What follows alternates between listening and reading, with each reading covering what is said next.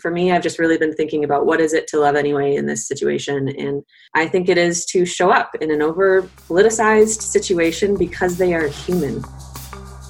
Hundreds of legal asylum seekers are arriving at the U.S. border in El Paso every week, fleeing for their lives.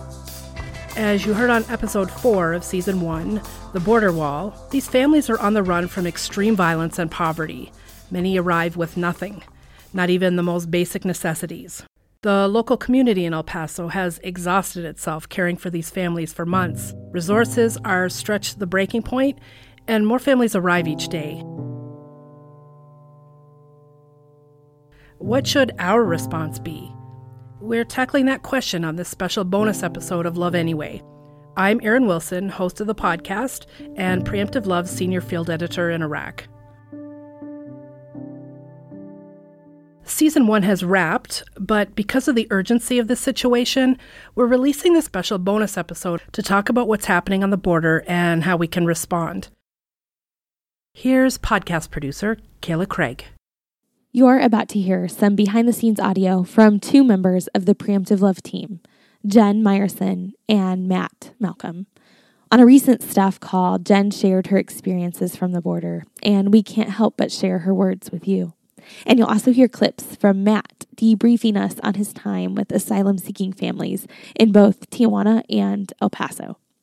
Before we begin, Jen does share some brief, sensitive, and disturbing information about what is happening to girls traveling alone to the border.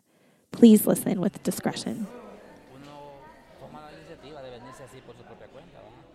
So, we've been following the situation on the US Mexico border for some time. We've been listening and learning, but also quietly showing up next to the local friends who have been serving families here since long before the crisis made the news every day. The border is complicated.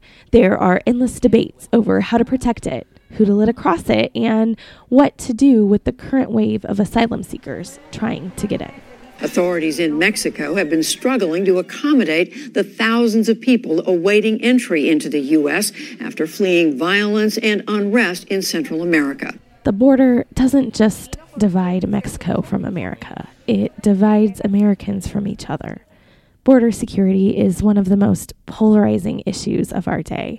And while the debates over immigration are nothing new, the crisis is different from what we've seen in the past numbers are at a record low year over year. I think that this month was a little bit higher than last month. That's Matt Malcolm. You might remember Matt from episode four, The Border Wall. Matt has traveled to the front lines of the border crisis in both Tijuana, Mexico, on the Pacific coast, and more recently to El Paso, Texas. What is significant, though, is that uh, family units, family units are coming over at record numbers. What that means is that while illegal border crossings have actually fallen since the year 2000, the number of families showing up at the border has gone way up. And that's a problem. Our process for taking people in who, whether they're seeking asylum or t- attempting to immigrate, or even if they cross illegally, the entire system in the U.S. is based off of the the assumption that these are going to be individual men specifically trying to do this the entire system from how they are processed to how they are detained. Most families seeking asylum at the US Mexico border come from what we call the Northern Triangle region of Central America. That's Guatemala, Honduras, and El Salvador. This is one of the most violent regions of the planet, not in an active state of war.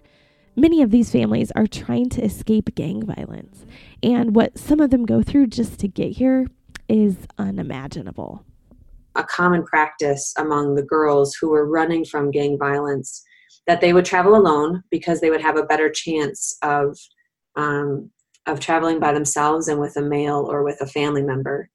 Jen Meyerson is one of our program managers at Preemptive Love. She's helped organize emergency responses for refugees in Syria and now for asylum seekers at the border. Before they left, there would be these places in their home countries that would give them a contraceptive injection before their journey. Um, and they would be told, You will be raped um, and don't fight back. Um, and this injection would help them not get pregnant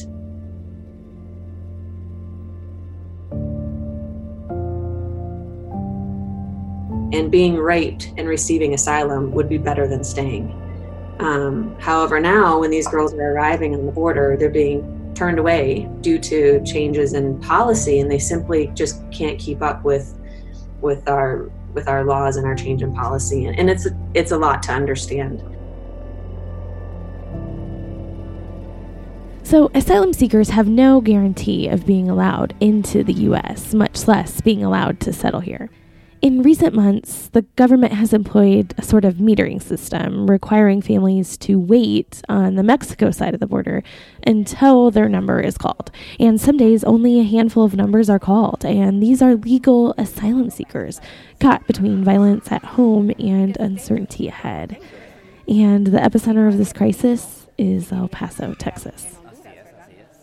El Paso is said to have better transition centers and better immigration lawyers. So people are still going into Tijuana and other and other parts of the U.S. border, but migration um, has significantly decreased in the outside areas as many are being directed to El Paso. So, once a family is allowed to present themselves for asylum, they're then transferred to U.S. Immigrations and Customs Enforcement, which we know as ICE. These families are kept in detention centers that were meant to accommodate adult males. And they sit there and wait while officials determine whether they have credible claim to asylum, whether they pose a criminal threat. Here's Matt again. And treatment in the ICE facilities has been reported to us as there's not enough place to lay down at night. There's no windows. The lights on 24 7. It's kept at like just like super cold, like 60 degrees with no blankets, uh, or just like like a space blanket. It's like this foil, and it's really it's way too small. It's really loud. Their shoelaces and their belts are taken and not given back. Non-prescription medication, even if you have a prescription, but if you don't have proof of the prescription, is taken and not given back. Um, and then once you're with ICE and you go through the experience I just described, you are released without context without further guidance, with a stack of paperwork that you don't know how to read. Um, and at best, the, the thing I saw at one time was somebody that, from what I could tell, was released directly from ICE. And it was a piece of paper that says, I don't speak English, tell me what bus to get on. It's at this desperate point in their journey that we are stepping in. So, when asylum seeking families are released into the U.S., which means the government officials believe they could be granted asylum and that they do not pose a criminal threat, they are sent to stay with a sponsor family who takes care of them while they wait for their case to be heard. And sponsors are usually extended relatives or host families who volunteer to house asylum seekers all the adults are electronically monitored and they cannot receive public assistance. But there is often a two to three day gap between the time that they are released and the time that they reach their temporary home, which is often hundreds of miles away. And remember, they have almost nothing. They might have spent their savings just trying to get here, or their possessions may have been stolen along the way or confiscated while in detention. And this is the gap where we are choosing to stand.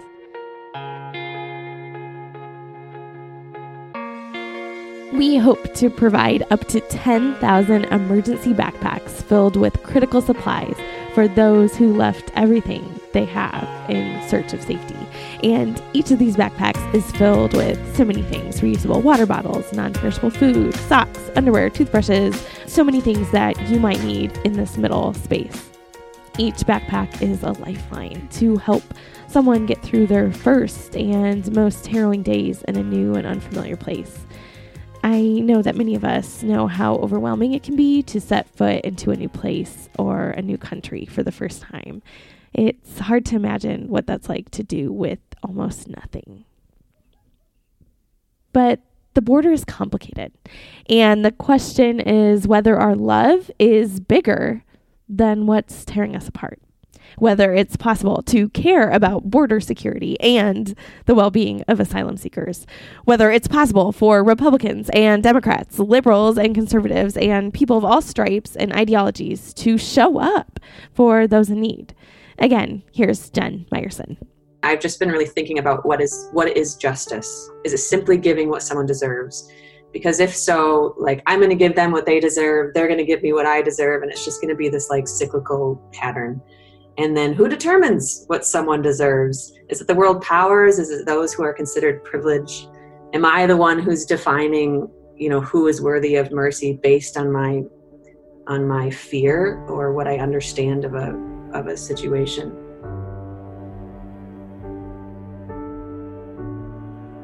Someone once told me that your words and your actions or the lack thereof impact humanity. And I think so far in my career, I put a lot of emphasis on my words and actions, but I kind of forget about the lack thereof or the things I have chosen not to do and how that plays a part in ending war. So I'm excited about this El Paso project because I think it could be easily something that we don't do. I think it could like fall into the lack thereof and because um, there's not there's not bombs in Honduras, they're not running from like the worldwide threat of ISIS, but they're running from a threat of violence. And since our our words and actions or the lack thereof impact humanity, for me, I've just really been thinking about what is it to love anyway in this situation, and I think it is to show up in an over politicized situation because they are human.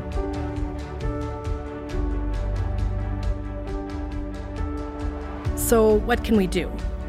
What we have always done shown up for those fleeing for their lives. We're stepping into the gap, joining with local friends here in El Paso to provide emergency backpacks for 10,000 asylum seekers.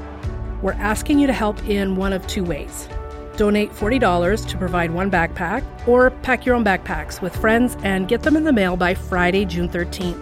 On preemptivelove.org slash podcast, you can find a packing list with instructions. We can be the people who love anyway for our friends on the US-Mexico border.